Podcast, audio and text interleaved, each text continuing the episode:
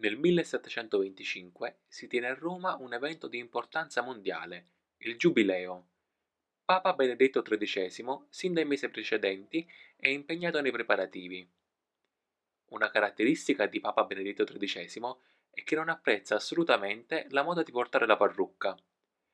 Soprattutto, non gli piace che la portino gli ecclesiastici. Deve sembrare allora abbastanza strano quando riceve un prete da Venezia, che porta la parrucca e che è noto come il prete rosso, in virtù del fatto che sotto la parrucca i suoi capelli siano appunto rossi. Il prete rosso però non è a Roma per dir messa, anche perché lui la messa non la dice. Questo sacerdote così particolare risponde al nome di Antonio Vivaldi e viene ricevuto dal Papa affinché si esibisca con il suo violino. È infatti considerato uno dei violinisti più importanti del tempo e non a caso anche il Santo Padre ne è entusiasta. Antonio Vivaldi nasce a Venezia il 4 marzo del 1678. Da piccolo si appassiona al violino che il padre gli mette a disposizione. Il 17 giugno del 1693, poi, due amici della famiglia Vivaldi testimoniano della provata fede religiosa della famiglia. Assicurano che i genitori di Antonio siano realmente sposati, che lui sia un ragazzo credente e quindi il giovane intraprende il percorso per diventare prete.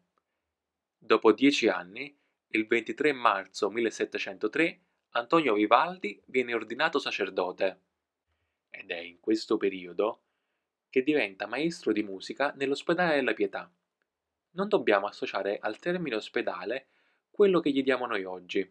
All'epoca il compito degli ospedali è quello di accogliere i bambini mendicanti e abbandonati. In particolare la Pietà si occupa di accogliere soprattutto le bambine e le avvia a diversi studi, tra cui quello della musica. Tra queste ragazze alcune diventano coordinatrici delle attività e possono aspirare ad avere una dote perché, per ciascuna di loro, la Repubblica di Venezia versa 17 ducati. Questo aspetto è fondamentale perché, senza una dote, all'epoca queste ragazze non avrebbero potuto sposarsi. Le ragazze che arrivano poi a padroneggiare uno strumento formano il gruppo delle privilegiate e possono esibirsi presso le famiglie nobili. Durante le festività, la Pietà organizza dei concerti a pagamento che costituiscono una buona rendita. Vivaldi si occupa allora di comporre, istruisce le ragazze e dirige le esecuzioni. Il suo contributo dà enorme prestigio all'ospedale della Pietà. I personaggi illustri assistono ai concerti, vogliono incontrarlo e desiderano i suoi brani autografati. Gli incarichi presso la Pietà lo portano ben presto a guadagnare 180 ducati all'anno. Una cifra notevole se si considera che tre quarti della popolazione vive con 45 ducati. L'incarico alla Pietà è però soggetto a votazione. Inaspettatamente, visti i risultati portati, a Vivaldi l'incarico non viene rinnovato. Questo avvenimento gli dà però l'opportunità di cimentarsi in un nuovo impiego, quello di impresario. Già nel 1715, nel giro di un paio d'anni, è in grado di curare l'allestimento degli spettacoli. Arriva infatti alla gestione del Teatro Sant'Angelo. A Venezia i teatri lavorano a pieno ritmo, il pubblico è felice di partecipare e gli incassi sono notevoli. Il tipo di spettacolo più in voga è il melodramma. Essere un impresario significa gestire un'azienda in cui ad ogni spettacolo si ricomincia da capo. Di volta in volta bisogna scegliere di nuovo macchinisti, facchini, ma anche cantanti e musicisti. Bisogna poi gestire i rapporti con tutti quei personaggi di successo che, proprio perché famosi, risultano essere quasi isterici.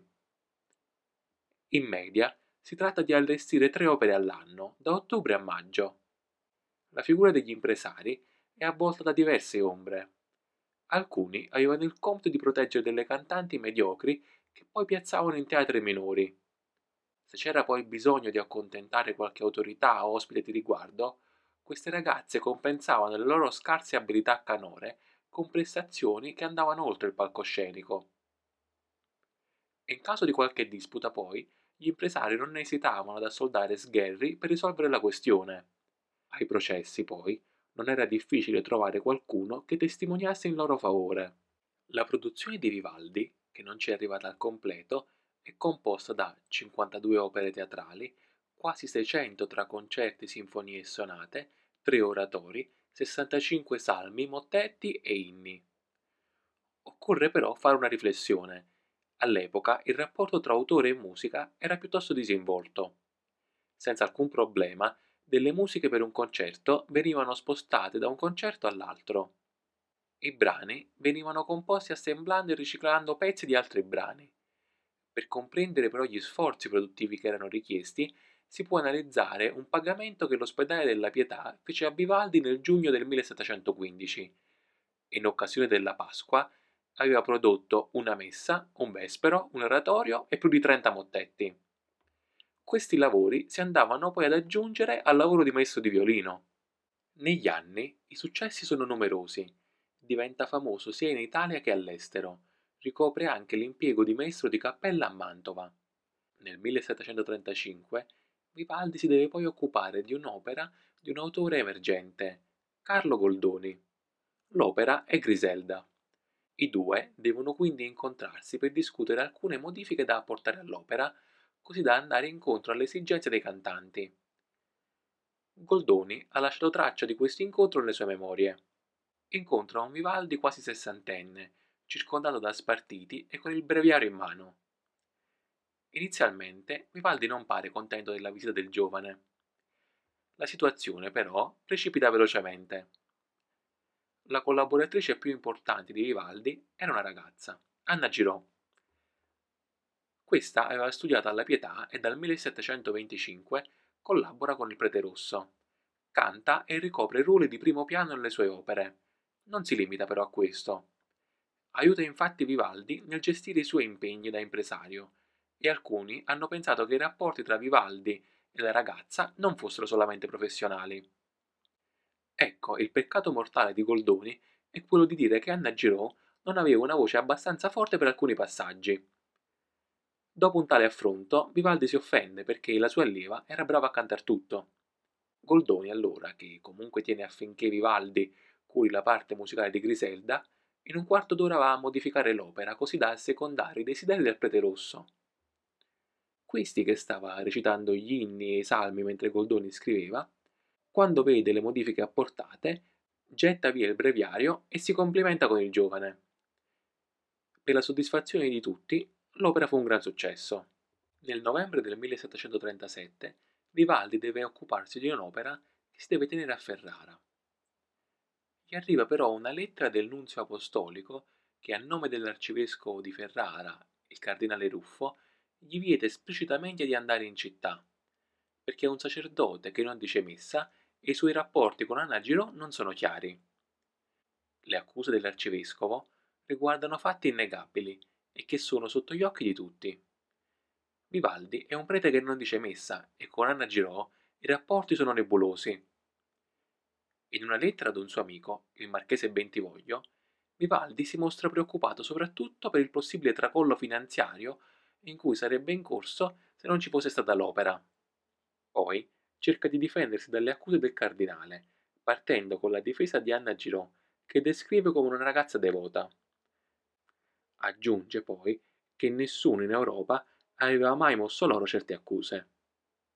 Vivaldi poi afferma di non dir messa da 25 anni a causa di un male, una sorta di pesantezza al petto, di cui soffre dalla nascita. Ricorda poi come anche il Papa abbia voluto ascoltarlo.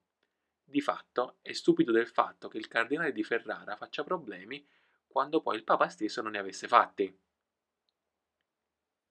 In realtà risulta che fossero più di trent'anni che Vivaldi non diceva messa e viene da chiedersi anche come facesse un uomo come lui ad affrontare tutti i suoi numerosi impegni e fatiche se poi soffriva di un male della nascita che gli impediva di dir messa. Vivaldi infine suggerisce che, se proprio non si arrivava ad una soluzione, eh, si poteva annullare l'opera. Di fatto, se Ruffo avesse annullato l'opera, Vivaldi sarebbe stato sciolto da qualsiasi contratto e non ci avrebbe rimesso un soldo. Secondo alcune fonti l'opera fu annullata, secondo altri fu affidata a un altro impresario. Voglioso di fare nuove esperienze e cercando di risollevare la propria situazione economica non più florida come un tempo, Vivaldi giunge a Vienna nell'ottobre del 1740. Di lì a poco, però, nella notte tra il 27 e il 28 luglio 1741, Antonio Vivaldi muore. Si conclude così questo breve racconto della vita di Antonio Vivaldi. Vi saluto, alla prossima!